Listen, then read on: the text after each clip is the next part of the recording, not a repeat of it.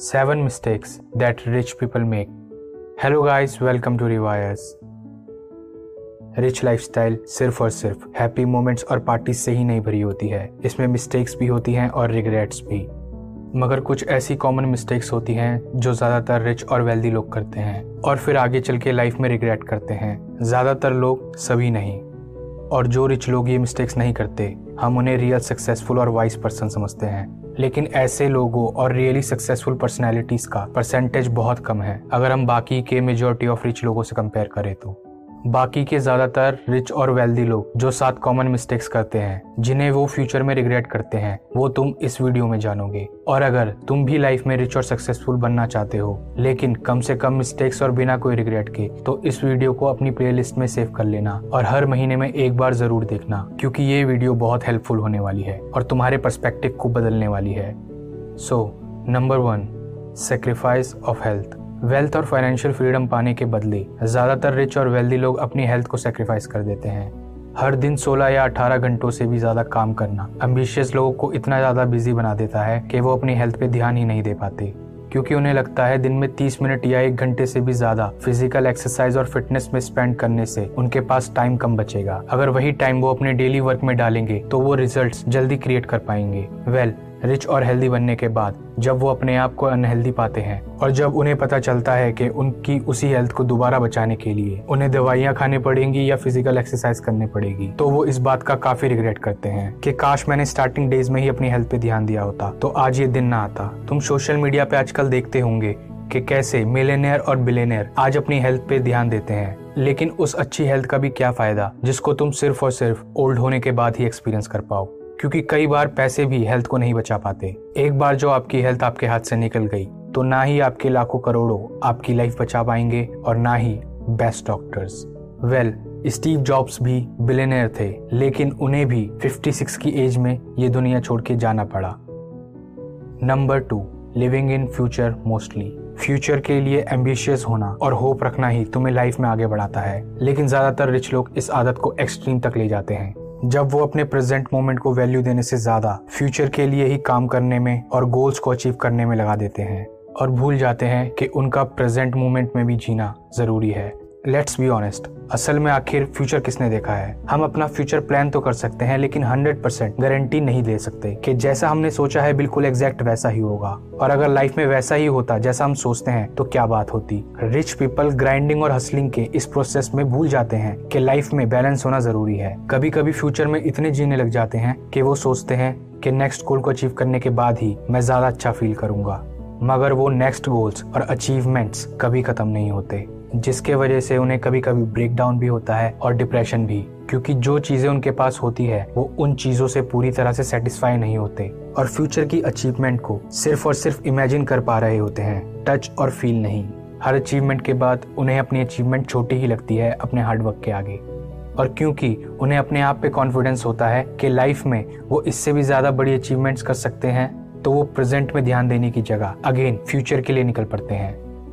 Number three sacrificing family and best friends rich और wealthy लोग selfish नहीं होते। बस कभी कभी वो अपनी ग्रोथ और अपनी सक्सेस के लिए इतने ज़्यादा डेडिकेटेड हो जाते हैं कि वो अपनी फैमिली या फ्रेंड्स को टाइम नहीं दे पाते।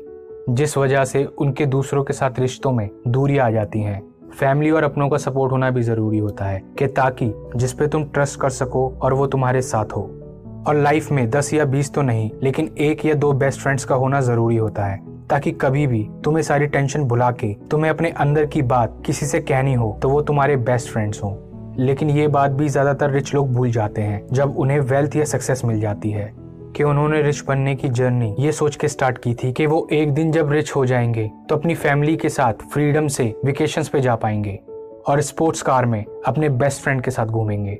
लेकिन वक्त के साथ उनकी प्रायोरिटीज भी बदल जाती हैं। और उन्हें पता ही नहीं चलता कि सिर्फ़ काम करना और गोल अचीव करना ही उनकी लाइफ बन के रह गई है। फैमिली और बेस्ट फ्रेंड्स को तो वो कहीं दूर छोड़ आए। मोस्टली इन दोनों ही चीज़ों के बारे में जब रिच पीपल यंग होते हैं, तब नहीं सोचते, क्योंकि जब तक वो खुद का ख्याल रख सकते हैं, मगर बुढ़ापे में इन चीज़ों को बहुत मिस करते हैं। अब ज़रूरी नहीं है कि हर फैमिली ही अच्छी होती है और सपोर्टिव होती है। या हर फ्रेंड जिसे तुम फ्रेंड समझते हो, वो तुम्हारे लिए अच्छा हो। काफ़ी फैमिलीज़ और फ्रेंड्स ऐसे भी होते हैं जिनसे दूर रहना ही तुम्हारे लिए बेस्ट होता है। लेकिन ऐसी फैमिलीज़ या फ्रेंड्स बहुत ही कम होते हैं। अगर तुम्हें लगता है कि तुम्हारी फैमिली अच्छी है या तुम्हारे बेस्ट फ्रेंड्स लॉयल है तो ज़बरदस्ती कुछ मटेरियल सक्सेस पाने के लिए लॉयल लोगों को सेक्रीफाइस करना कितना स्मार्ट डिसीज़न हो सकता है, ये तो तुम अंदाज़ा लगा ही सकते हो। लेकिन खुद ही सोचो, ऐसे रिच बनने का या वेल्दी होने का क्या फ़ायदा? जिसको अचीव करने के बाद तुम्हारे आसपास कोई ऐसा हो ही ना, जिस पे तुम भरोसा कर सको। और या फिर जब तुम बीमार पड़ो तो तुम्हारे आसपास कोई तुम्हारा अपना हो ही ना। Number four they forget to stop starting days में रिच और एम्बिशियस लोग अपने कुछ गोल्स बनाते हैं। जिन्हें या तो वो अपने विजन बोर्ड पे लगाते हैं या फिर डायरी में लिखते हैं। उन गोल्स को बार बार देख के उन्हें ये लगता है कि अगर मैंने ये गोल्स अचीव कर लिए तो मेरी लाइफ टोटली चेंज हो जाएगी। मुझे फिर इतनी टेंशन नहीं होगी। बस ये चीज़ें मिल जाए और फिर मैं हैप्पीएस्ट और फुलफिल्ड महसूस करूँगा। यही मेरे लिए सब कुछ होगा और इसके अलावा मुझे खुद से लाइफ से या गॉड से कुछ नहीं चाहिए। अब ये गोल्स को अचीव करने तक प्रोसेस काफ़ी डिफ़िकल्ट होता है। इस प्रोसेस में लोग अपना काफ़ी कुछ सेक्रीफाइस कर देते हैं और काफ़ी कुछ अचीव भी कर लेते हैं। लेकिन अब ये वर्कोहॉलिक होने की हार्ड वर्क करने की डिसिप्लिन रहने की मोर मोर मोर की हैबिट उनकी लाइफ बन जाती है। बिना इन सब चीज़ों के हाई अचीवर्स को अपनी लाइफ मीनिंगलेस लगती है। खाली बैठना या रेस्ट करना उन्हें ज़्यादा पसंद नहीं होता। उनकी ये गाड़ी काफ़ी साल पहले स्टार्ट हो चुकी होती है। मगर अब इस गाड़ी को बंद भी करना होता है, ये रिच लोग भूल जाते हैं। वो भूल जाते हैं कि उन्हें लाइफ में कभी ना कभी रुकना पड़ेगा। और क्योंकि क्योंकि ये ह्यूमंस का बेसिक नेचर है। जितना मिल जाए, उतना कम लगता है। एक वक्त फरारी गोल होती है और फरारी मिल गई तो बुकाटी चाहिए। मतलब उनका स्टार्टिंग में गोल था कि वो इतना रिच बन जाए कि लाइफ में उन्हें फिर कभी काम करना ही ना पड़े। और जब वो रिच बन जाते हैं तो उसी काम के बिना वो रह नहीं पाते। उन्हें लगता है कि अगर मैं रुक गया तो मैं कहीं दुनिया से पीछे ना रह जाऊँ। उन्हें ये नहीं पता होता कि उनके पास ऑलरेडी दुनिया से बहुत ज़्यादा है।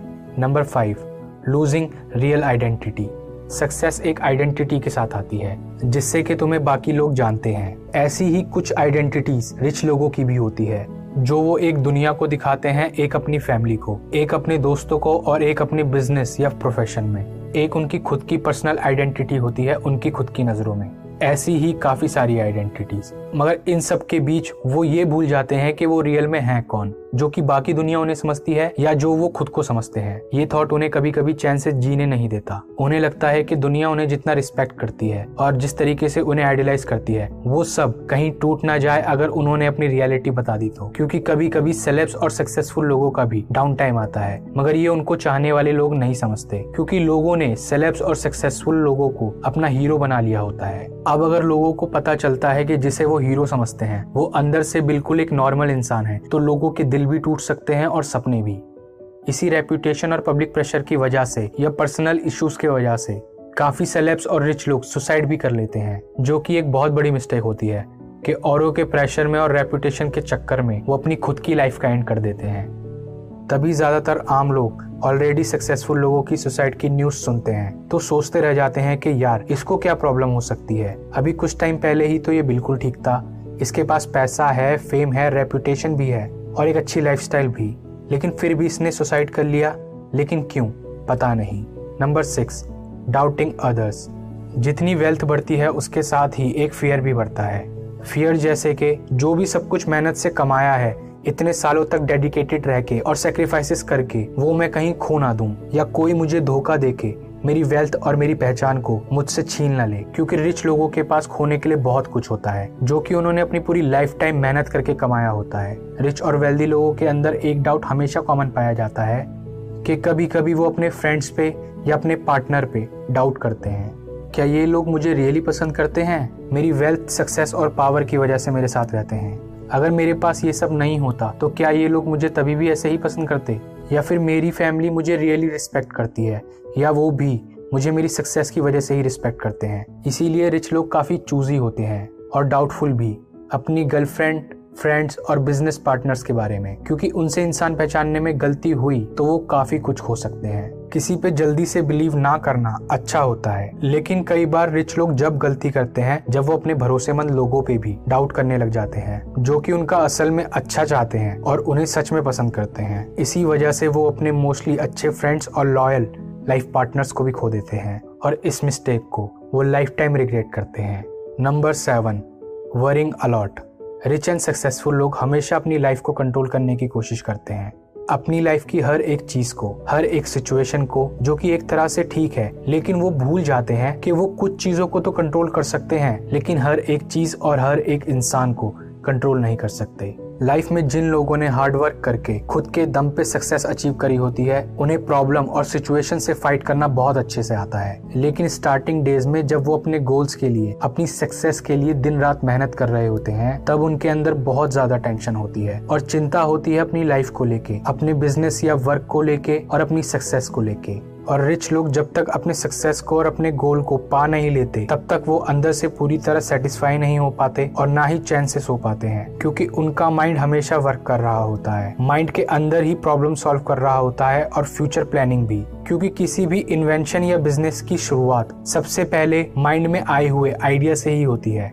इवन ऐसे एक्स्ट्रा ऑर्डिनरी लोगों का दिमाग बहुत ज़्यादा वर्क करता है और टेंशन लेता है। अगर हम नॉर्मल और पुअर लोगों से कंपेयर करें तो। खैर बिल गेट्स जैसे और भी एम्बिशियस लोग मोस्टली दिन में कुछ ही घंटे सो पाते थे। इवन बिल गेट्स तो कोडिंग करते करते ही अपने डेस्क में सो जाते थे और फिर उठ के दोबारा कोडिंग करने लग जाते थे। इसी ब्रेक ना लेने की वजह से और कभी भी माइंड को शांत ना रखने की वजह से ऐसे रिच और वेल्दी लोगों में ब्रेक भी देखे जाते हैं। इवन उनको रात को सोने के लिए भी स्लीपिंग पिल्स खाने पड़ती है, क्योंकि रिच और सक्सेसफुल बनने के बाद भी लोग वही नहीं रुकते। फिर उनके आगे बड़े गोल्स होते हैं, बड़ी प्रॉब्लम्स और बड़ी वरीज इस वीडियो को बना के हमारा तुम्हें डिमोटिवेट करने का कोई इंटेंशन नहीं है। बस हमारा गोल है कि हम तुम्हें वैल्यूएबल कंटेंट दें, जिससे तुम्हें लाइफ को देखने का न्यू पर्सपेक्टिव मिले। क्योंकि हमें सक्सेस और सक्सेसफुल स्टोरीज को भी डिफरेंट पर्सपेक्टिव से देखना आना चाहिए। इसका ये मतलब नहीं है कि रिच और सक्सेसफुल बनना गलत होता है। हम सजेस्ट करेंगे कि तुम बिल्कुल रिच और सक्सेसफुल बनो, बजाय गरीब और कमज़ोर बनने के। अब ऐसा नहीं है कि सारे रिच और सक्सेसफुल लोग ये गलतियाँ करते ही करते हैं। लेकिन हाँ ज़्यादातर रिच लोग ये मिस्टेक्स करते हैं और बहुत कम लोग हैं जो ये मिस्टेक्स नहीं करते और ना ही लाइफ में रिग्रेट रखते हैं। हम पर्सनली ऐसे लोगों को रियल सक्सेसफुल मानते हैं। अब ये मिस्टेक्स तुम्हें करनी है या नहीं करनी है, ये तुम्हारे ऊपर है। बस दोस्त लाइफ वैसे जियो जैसे तुम्हें जीना पसंद है और जिसे जी के तुम्हें लास्ट में कोई रिग्रेट और वॉरेन बफेट एक ऐसी शख्सियत है जिन्हें इंट्रोडक्शन की ज़रूरत नहीं। लेकिन क्या दोस्तों आपको पता है कि वर्ल्ड के one of the best investors and businessman जिनकी मौजूदा समय में नेटवर्थ 88.2 बिलियन से भी ज़्यादा है, उन्हें अपनी टीन एज में एक लड़की पे क्रश था। और वो अपने उस क्रश से इतना प्यार करते थे कि उन्होंने उसके लिए यूकेलेले तक बजाना सीख लिया था। और आज भी वॉरेन अपने फ्री टाइम में यूकेलेले बजाते हैं। मतलब वॉरेन एक प्रोडक्टिव एंड सक्सेसफुल पर्सन होने के साथ ही एक फन लविंग पर्सन भी हैं। दोस्तों वॉरेन ने अपनी लाइफ में फन और वर्क दोनों को कैसे बराबर महत्व देते हुए खुद को वर्ल्ड का one of the richest person और एक असल में सक्सेसफुल इंसान बनाया है आज आप इस वीडियो में जानेंगे। अब ये वीडियो सिर्फ़ सिंपल डेली रूटीन वाली वीडियो नहीं होने वाली बल्कि साथ ही हम आपको वॉरेन बफेट से जुड़े कुछ ऐसे अमेजिंग फैक्ट्स भी बताएँगे जो आपने पहले शायद नहीं सुने होंगे। तो आइए जानते हैं। सो so, दोस्तों 90 इयर्स ओल्ड वॉरेन बफेट सुबह 6:45 पे ओमाहा में बने अपने 6000 स्क्वायर फीट के घर में अपनी आठ घंटे की नींद पूरी करके उठते हैं। उनका ये घर काफ़ी फ़ेमस इसलिए है क्योंकि 1958 से वॉरेन अपने यही सेम घर में आज तक रह रहे हैं जिसे उन्होंने 1958 में 31,500 डॉलर्स में खरीदा था। और लोगों के मुताबिक वॉरेन का ये घर बिल गेट्स जेफ बेजोस और इलॉन मस्क के घरों के कंपैरिजन में बहुत ही छोटा और ऑर्डिनरी लगता है। लेकिन दोस्तों, हमारी नज़र में ये घर ये दिखाता है कि वॉरेन बफेट अंदर से कितने सिंपल पर्सन है। खैर, उठने के बाद ही जहाँ बाकी लोग सीधा कॉफ़ी, टी या पानी पीना पसंद करते हैं, वहीं वॉरेन सुबह उठने के बाद सीधा एक कैन कोक की पीते हैं। वॉरेन का कहना है कि मैं रोज लगभग पाँच कोक की कैंस पी ही लेता हूँ और अपने इस हैबिट के साथ ही अपनी बॉडी को फिट रखने के लिए वॉरेन रोज लगभग थर्टी मिनट्स लाइट वर्कआउट भी करते हैं। फिर फ्रेश होने के बाद वॉरेन अपने ऑफ़िस के लिए तैयार होते हैं और उनके पास टोटल बीस सूट्स हैं जो कि सारे एक ही डिज़ाइनर मडैम ली के द्वारा डिज़ाइन किए जाते हैं। फिर थोड़ी रीडिंग करने के बाद और अपनी वाइफ के साथ कुछ समय बिताने के बाद वॉरेन अपनी सालों पुरानी ओल्ड कैडिलैक डीटीएस में ऑफ़िस के लिए निकल पड़ते हैं। अब आप सोच रहे होंगे कि अरे वॉरेन ने ब्रेकफास्ट तो किया ही नहीं। वेल वॉरेन रोज घर से ऑफ़िस जाने के रास्ते में मैकडोनल्ड से ही ब्रेकफास्ट करते हैं। जी हाँ वो घर में ब्रेकफास्ट नहीं करते। एक्चुअली वॉरेन मैकडोनल्ड्स का फ़ूड इतना पसंद करते हैं कि वो मैकडोनल्ड्स के लाइफ लॉन्ग कस्टमर हैं। और वॉरेन का मैकडोनल्ड्स में ऑलमोस्ट एक फिक्स्ड मेन्यू है, जो वो मोस्टली ऑर्डर करते हैं। जिसमें या तो वो कभी सिर्फ़ दो सॉसेज पैटीज या कभी sausage McMuffin with egg and cheese या कभी bacon egg and cheese biscuit लेते हैं, जिसकी पेमेंट वो कैश में ही करते हैं। इसीलिए वो अपनी वाइफ को बोल के रखते हैं कि मेरे ऑफ़िस निकलने से पहले मेरी कार में दो से चार डॉलर हमेशा चेंज रख दिया करो, ताकि मैं मॉर्निंग ब्रेकफास्ट के लिए पे कर सकूँ। तो मैकडोनल्ड्स के बाद वॉरेन सीधा अपने ऑफ़िस, बर्कशायर हैथवे पर 9:30 एम पे पहुँचते हैं, जब स्टॉक मार्केट ओपन होती है। वॉरेन आज भी अपने ऑफ़िस में अपना वही 50 साल से भी पुराना डेस्क यूज़ करते हैं जिसपे बैठ के वो ज़्यादातर टाइम पढ़ते हुए ही बिताते हैं। जिसमें सबसे पहले उनके पाँच पसंदीदा newspapers like Omaha World Herald the Wall Street Journal New York Times the Financial Times और अमेरिकन बैंकर शामिल है। साथ ही वो बिज़नेस स्टेटमेंट्स मैगजीन्स और बुक्स भी पढ़ते हैं। वॉरेन की ऑल टाइम फेवरेट बुक्स हैं The Wealth of Nation The Intelligent Investor Security Analysis and How to Win Friends and Influence People यानी कि वॉरेन का कहना है कि मैं दिन में लगभग पाँच से छह घंटे सिर्फ़ रीडिंग करता हूँ और रोज अराउंड 500 से भी ज़्यादा पेजेस पढ़ता हूँ। ऐसे ही नॉलेज बढ़ती है और बिल्ड होती है बिल्कुल कंपाउंड इंटरेस्ट की तरह। वॉरेन अपने ऑफ़िस में बस पढ़ते ही रहते हैं। ना ही मेल्स को चेक करते हैं और ना ही किसी को मेल भेजते हैं। इवन उन्होंने अपनी लाइफ में आज तक सिर्फ़ एक ही मेल भेजी है और वो थी माइक्रोसॉफ्ट को।